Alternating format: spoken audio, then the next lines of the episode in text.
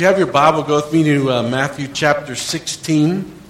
We're going to go back to our journey through the book of Matthew. I know it's kind of been, we did the Christmas season, and then we had an opportunity to do Abide 21, so now I just want to kind of carry on in the book of Matthew. And in doing that, I just want to kind of give you a little bit of review or give you some information.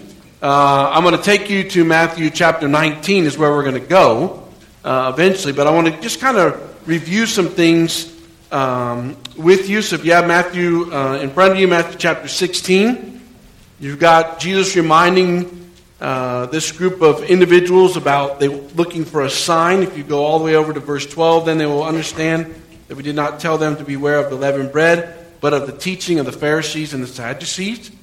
So if you think about where we are right now in the United States of America, be careful where you're going for your teaching and will you allow the Scriptures to be that for you. Also, if you go to Matthew chapter 16, 13 through 20, you get an opportunity to see Peter, where he comes and says to the Lord, "Lord, you are the Son of the living God." And so Jesus says, "Who told you this?" And then God is going to use Peter to help establish the local church. And then in Matthew chapter 16, 24 and down, you get a chance to be reminded this morning that God is going to ask you to deny yourself, take up the cross, and follow Him. So as we gather as a family this morning, and we're going to go over to Matthew chapter 19, and some of you already got some thought processes working in your head as far as Matthew chapter 19. I just want to remind you, sitting in the United States of America, that the one who gave His life on the cross for you is going to say to you this morning, deny yourself. He's going to say to you this morning, not only to deny yourself, but take up your cross, whatever that might be for you.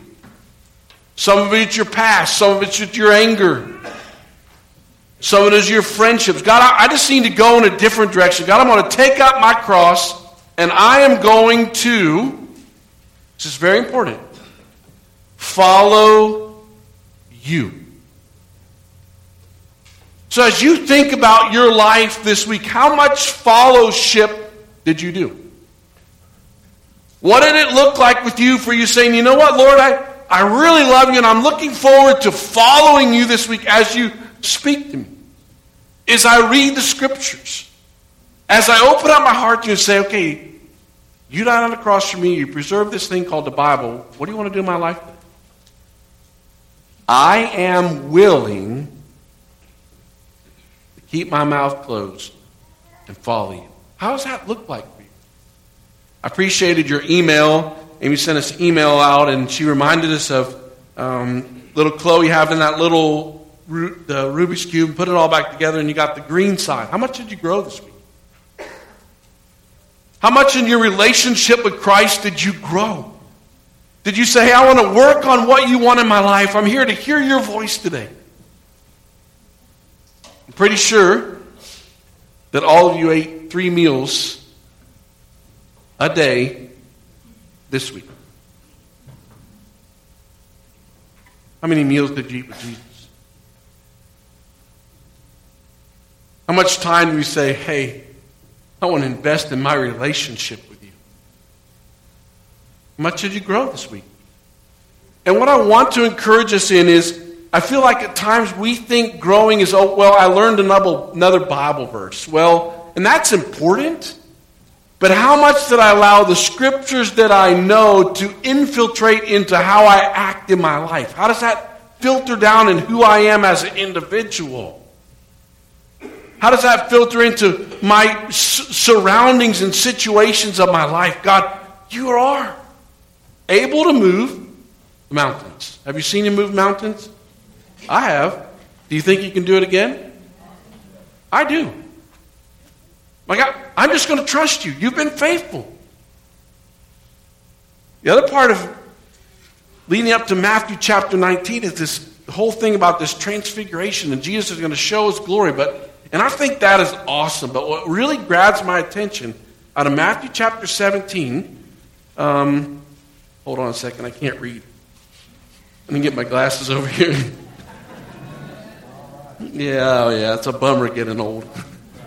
Okay, here we go. Matthew chapter 17, Now I can see my Bible. Okay, here we go. Matthew chapter 17, verse 6. When the disciples heard this, they fell on their faces and they were terrified.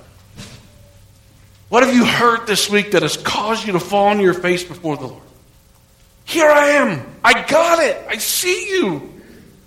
I saw you move that mountain. Hey, I know you can do it again. I'm just surrendering to you. I'm on my face before you. You've got this, I don't. Which I recognize for every single one of you. Because of what took place in the garden, you don't want to ask for help. You think you got it. Try it. Your blood pressure will be high. Your mate won't really like you because you think you got it. They're praying that you would say, God, help. And you know what's interesting? The one who gave his life is willing to allow situations to get bigger and bigger and bigger. You know why? He wants you to fall on your face and worship. He wants you to say, hey, I can't do this, but with you, we can do this. You're the one that moved the mountains. I didn't move the mountains. You're the one that made a way. Will you go to him? Matthew chapter 18. What I love about Matthew chapter 18 is this whole concept of forgiveness. And I think this is my personal opinion, and I won't spend a lot of time here, but my personal opinion is the Church of the United States of America needs a forgiveness ministry outbreak. Because I believe there are thousands of people sitting in a building that want forgiveness of their sins, but they're not forgiving the people that are around.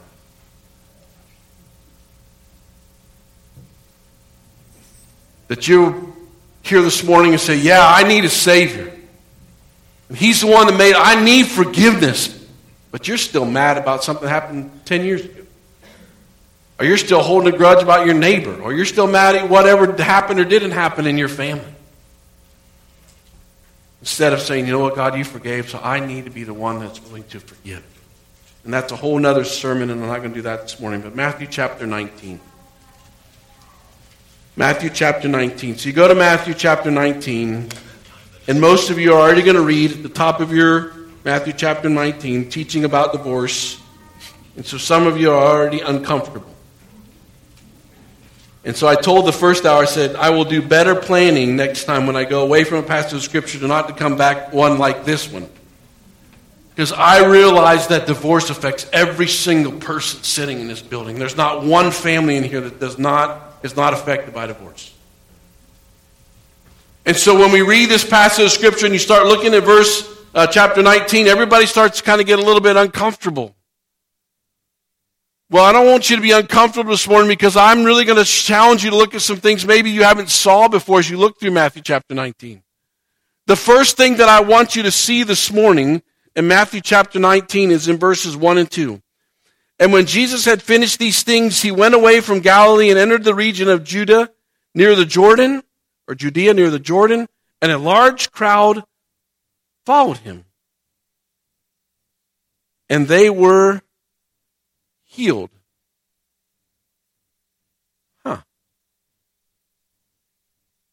So I started to think as I looked through the book of Matthew and started thinking about chapter 19, I started thinking about the large crowds. And I started thinking about the individuals. What were they healed from? I don't have a whole lot of details. I'm not going to go into a lot of things there. But what's fascinating to me is that Jesus is moving and involved in ministry, and there's hundreds or thousands. There's many people being healed, but there's some people standing there that aren't interested in healing. There's some people standing in that crowd saying, you know what? We're not interested in if you can make a way. We're not interested in your power. We're not interested in your miraculous healing. We've got a question. You know what's interesting to me? Those people are the Pharisees. And what really makes me kind of ponder, you would have thought of any individuals that would have known about the Old Testament, that would have recognized this Jesus, that they would have been the individuals that would just been, hey, we need you. We know about you. We know you've made a way. So we want the healing. But there's something about this individuals that are saying, you know what? We don't need this Jesus.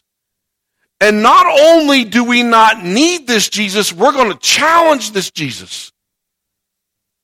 And so there's like this big tension as you look at Matthew chapter 19. The Pharisees are there, and in their hearts, they did not come for help from Jesus. So I'm just wondering, as we gather as a family, how many of you actually came for help today? How many of us are gathered and we said, you know what? When Jesus speaks to us through the Scriptures, we will listen. We will receive what he wants to say to us. Because really, if we'll listen, our lives will change. But that kind of takes a little bit of opportunity for humility. That kind of takes an opportunity for us to lay down our guard and say, okay, you've preserved something for us. Now you want to say something to us, and we want to listen.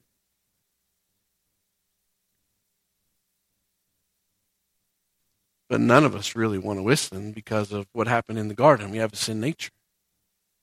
So will you listen this morning? When the Holy Spirit comes and speaks to you, will you say, you know what, you're the one that can heal me today. You're the one that can do something inside of me. You're the one that can help me forgive. You're the one that wants me to fall on my face before you. You're the one that can help me deny myself and take up the cross and follow. I want to follow you, Father. Will you do it? Oh, I know we've got our questions. And what's really interesting about this passage of Scripture is we're going to talk about marriage. And I don't know if you've, as I've been doing some reading this week, I hadn't really thought about it from this perspective, but maybe it's just an interesting perspective. Do you realize that the first sin was committed inside the framework of marriage? You realize that? You realize God had a plan in the garden for the man to be the provider, the leader, and the protector, and the woman to be the helper, and there was going to be this interdependence in a relationship. That's how God designed it. But Eve decided that she did not need to consult Adam, her protector, before she ate the fruit. And even though Adam was standing there, he didn't feel the need to be the spiritual leader of the home and say, you know what, honey?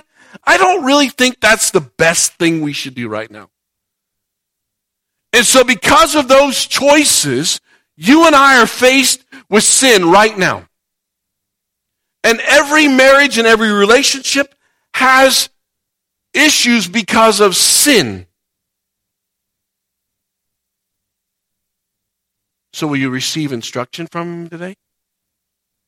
Or you'll be like that group of people that are standing in the crowd. And the Pharisees, if you go to Matthew chapter 19 and verse 3, and the Pharisees came up to him and tested him by asking him, is it lawful to divorce one's wife for any cause? That's the question. Here's our question. Is it lawful? Is it right for us to divorce our wife? Now, I love his answer. And I want you to circle this in your Bible, because he answers them very specifically. Now, I want you, these are Jewish names, so you're not going to get me to pronounce them real well, and so I'm not going to do that. But there's just like this tension that's going on in this passage of Scripture as I was doing some reading this week. You've got one side of this group of individuals, those Jewish leaders. One of them, the guy at the top, if you want to say Hillian or however you want to pronounce that, he died about 20 years before Jesus' ministry. He taught you could divorce your wife for burning the toast. He taught you could divorce your wife for putting too much salt on her food. He also taught if you ever saw your wife talking to a man, you could just divorce her. Just put her away. And then there's another side, the guy at the bottom, he taught there was no real reason for divorce. There was no way you could say it's over. So you've got a competition here, and you got these guys, some of them who are Pharisees, believe, you know what, if you burn the toast, you're out of my house. You talk to the neighbor guy, see you later. And there's others that are there saying, hey, we don't think there's any grounds. And so they ask their question. Now look at his response.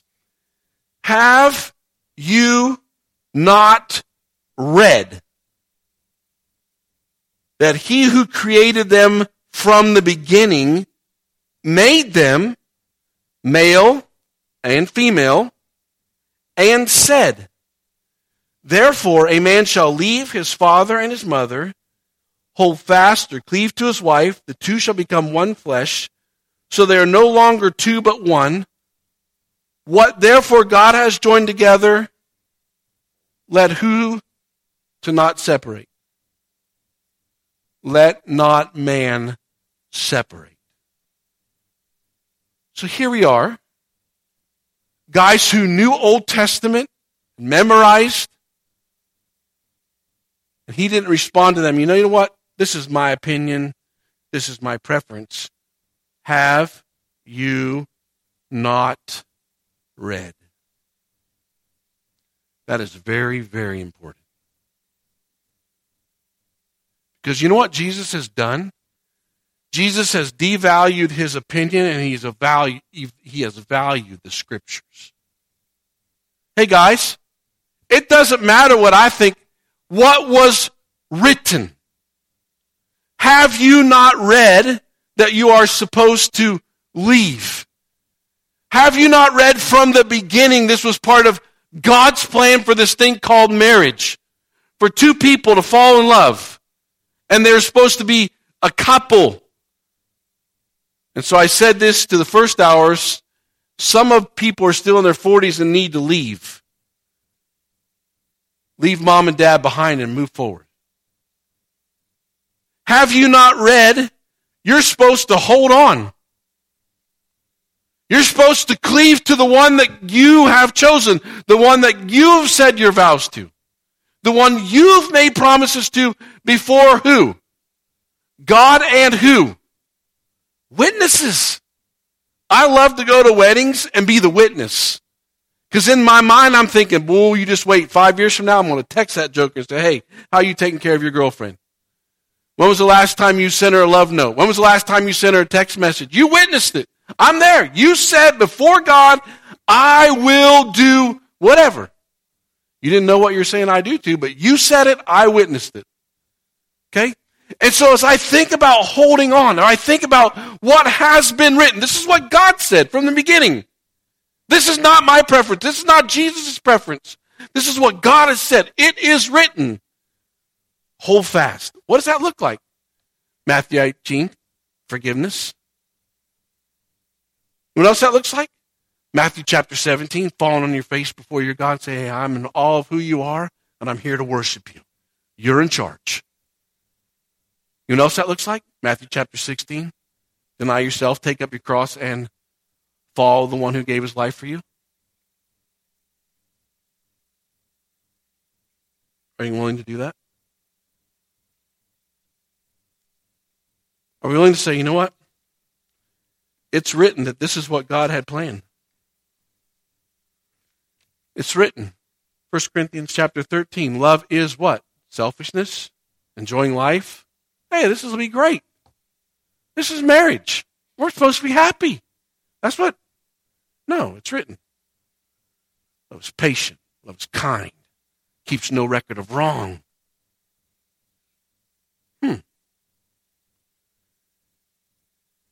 You know what I think is really interesting? The Pharisees didn't want an answer. You get a chance to see the arrogance of the Pharisees. You know why? They're going to ask another question.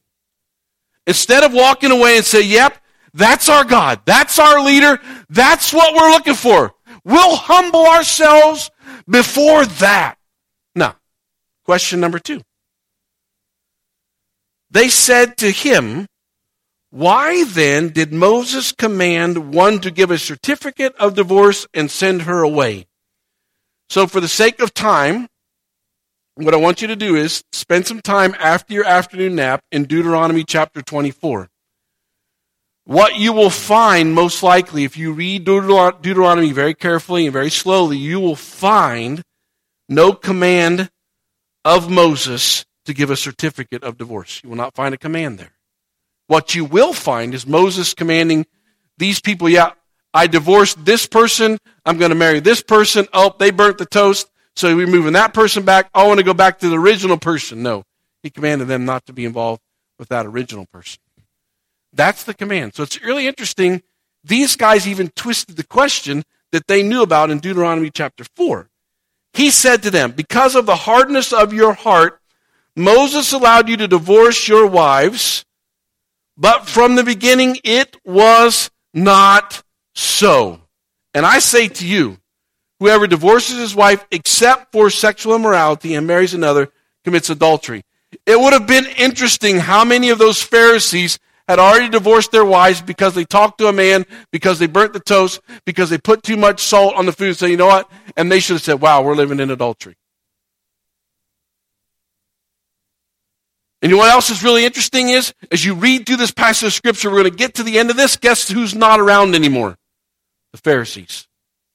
They're gone. And so another thing that you probably want to look at as you think about immorality or sexual immorality, be reminded that that passage of Scripture, that verse itself refers back to Numbers chapter 25, verse 9, where 23,000 lost their lives, the Israelites lost their lives because of immorality. Now, I am in a family that divorce has affected my family. I have a younger brother that him and his wife were divorced. My mom has often, she'll call me and ask me, what do you think about me marrying Terry? He's divorced. Am I living in adultery? And so I'll talk to mom a couple different times about that. So I understand, okay? The one thing that I don't understand is how we as humans have elevated man's opinion over the authority of God's word. You know what I hear now? Well, we're going to get divorced. Why? Well, I'm just not happy. Well, we're not in love anymore. Sexual immorality. Not in love. Well, I didn't marry my soulmate.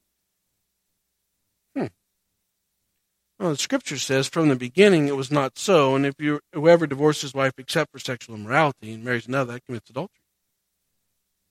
It is written. I didn't say this. This is what Jesus is telling the guys asking the question, the Pharisees. He said it this way.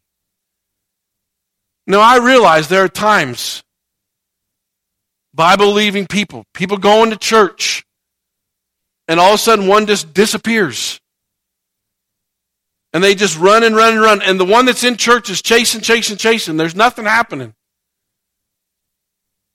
And then there's a piece of paper. And there's a divorce. And then there's woundedness until that person goes home to be with the Lord. And I also recognize, probably more in our first hour crowd, there's a lot of people that are divorced and remarried, and they're happily remarried. Okay, it's written that God is asking you to death do you part, commit to them. But I don't want to end it there, okay? I want to show you another thing that I thought was really interesting. What has happened is the Pharisees do not have a fear of the Lord like in Proverbs chapter 1, maybe, verse 7, or Proverbs chapter 3, verses 5 and 6. Trust in the Lord with all your heart. Lean not on your own understanding. Or James chapter 1, verses 19 through 25, where this is what the Scripture says, and I want to be a doer of the Scripture. What's happening to them is this is what so-and-so said, and so we're going to do what so-and-so says. And I want to encourage us as a family that there's a lot of opportunities to talk to so-and-so, but do not allow so-and-so to be authoritative over the Scriptures. Well, so-and-so said love is this, and I'm supposed to be happy. Well, 1 Corinthians says this, love is patient, love is kind. That's what the Scriptures say. So I want to show you something, and then we're going to end this morning. Look who's left after question number 2. The disciples said to him, if such is the case that this man is with his wife, is it better not to marry? Now I want you to think about this a little bit. So you got the disciples who are listening to the two questions that are growing up in a society that what is right for them is if the man is not happy, he just divorces his wife. And now Jesus has stepped into society and said, listen, this is what was from the beginning, gentlemen. And the disciples saying, hold on a second. Do we really want to get married? If you're telling us that we've got to be committed unless there's sexual immorality, do we really want to do this thing? Do we really want to get married? And what's sad for me is to think about, where were all the marriages that were successful? Why did the disciples see a culture and a society that were in love with the Scriptures? They were involved in a society that was a lover of pleasure rather than lovers of self, lovers of God. They're in a society that had a form of godliness and denied its power. That's where you and I live. And so this morning, and so these guys are going to say, well, we'll just be single. And you can read through there, and yeah, so, some people have the gift of being single. And so, for all of us in this room that have a little band around our finger that says that we're married, maybe it's time for us to open up the Scriptures and see what it says. Okay, and I won't do this, I'm not going to do a lot here, but Ephesians chapter 5, verse 1 says that we need to be imitators of God as beloved, dearly beloved children. You're loved this morning. So live differently. Ephesians chapter 5, husbands, love your wives.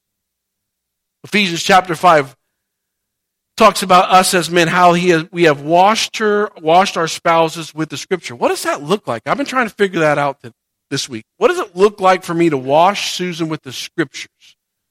Is that my devotions? How do I practically make that happen?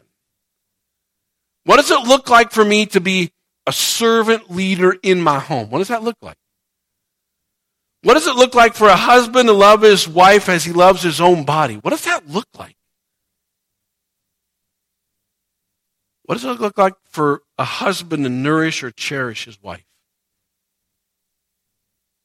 You know what's neat is? It is written that I have a helper. It is written in Ephesians chapter 1 that there's been a gift that's been deposited inside of me. It's called the Holy Spirit. You know what's fun to do? Holy Spirit, or God, Jesus, what does it look like for me to cherish Susan? Now, I've never heard any audible voices. Sometimes it's fold the laundry. Sometimes it's vacuum the floor. What it's not, I figured this out yesterday. What it does not mean is we have, what's that thing called? It smokes. Oh, a diffuser, okay? So I'm at the house by myself yesterday morning. I'm thinking, hey, I'm going to try this thing out. I've never put water in the diffuser. I never put all these little essential oils in it, so I'm going to make my mixture of the diffuser, right? She's got all these things on the wall over there, so I mix it. You know, little oregano and what was the rosemary. So she walks into the house. What are you cooking with rose? What did you do? Well, I worked the diffuser. Well, what did you put in it? Well, I don't remember. You know, I pulled that one there. It's like, I don't know if you know this, but you picked the two strongest ones, like of all the oils. Well, who knew? I like the smell. She did not like the smell. So the diffuser got emptied and deposited however it was supposed to be, you know, according to the standards. So that did not work yesterday. So I note to self, the diffuser off limits for a while till I learn the smells that go right in our home. Then that would be a way, okay, you know what, I've cherished her because I figured out what she likes and what she doesn't like. So anyhow. And then wives, what does it look like for you to respect your husband? God, what do you want me to do? How can I show him respect? What does that look like? So the end of kind of what I want to say this morning, this kind of puts it this way. Have you not read? Have you not read that God opposes the proud, give grace to the humble? Have you not read you're put off these things and put on these things? Have you not read that you're loved? Have you not read that you're chosen? Have you not read that you are the light of the world? And so it's interesting. There's kind of like two types of people sitting here. You're either the Pharisee saying, you know what, I don't need you, God, but I'm in the building. Well, you know, it just makes my wife feel better if I show up, so it's just easier not to argue, so I'm just going to go to church. Okay? I'm glad you're here. But I want us to see God do a movement of a Pharisee's heart to a humble heart.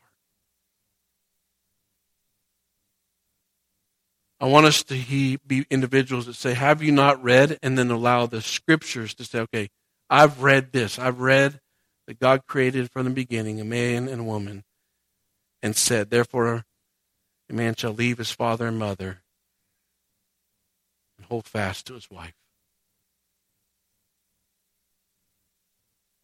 Or maybe you're in here this morning saying, you know what, I just got questions. Well, so-and-so said this, and I just think so-and-so is right. Have you not read the scriptures? I think it's time for the church to show the world what marriage is supposed to look like. It's time for the world to see men who love their women sacrificially. And there needs to be less of, well, you know, this is my question. Well, this is what I think. Because God said, I'll give you a gift. And because I loved you, I expect you to love that gift till you take your last breath. So I want you to pray with me. Father, I thank you for the opportunity to be here. And there's a lot of different people, and you know every single heart that's sitting in here. So I pray, Father, that you would draw their hearts to you. So if there's somebody here that doesn't know Jesus, then this is really not going to make any sense to love somebody sacrificially. Because you've never received the one who sacrificially gave his life for you. I think, Father, most of us in here could say, yeah, we know Jesus, but we have our preferences. We have our opinions. We have our thoughts. We have our questions. But we also are willing to humble ourselves before the Creator of heaven and earth and follow his teaching. Follow his word. So, Father, raise up a generation of men and women that will follow your word, and marriages will be looked on in honor and esteem. And people say, wow, what makes that marriage different? It's because we've read the scriptures and we're following. So help us, Father. In your name we pray. Amen. God bless you. Have a great day.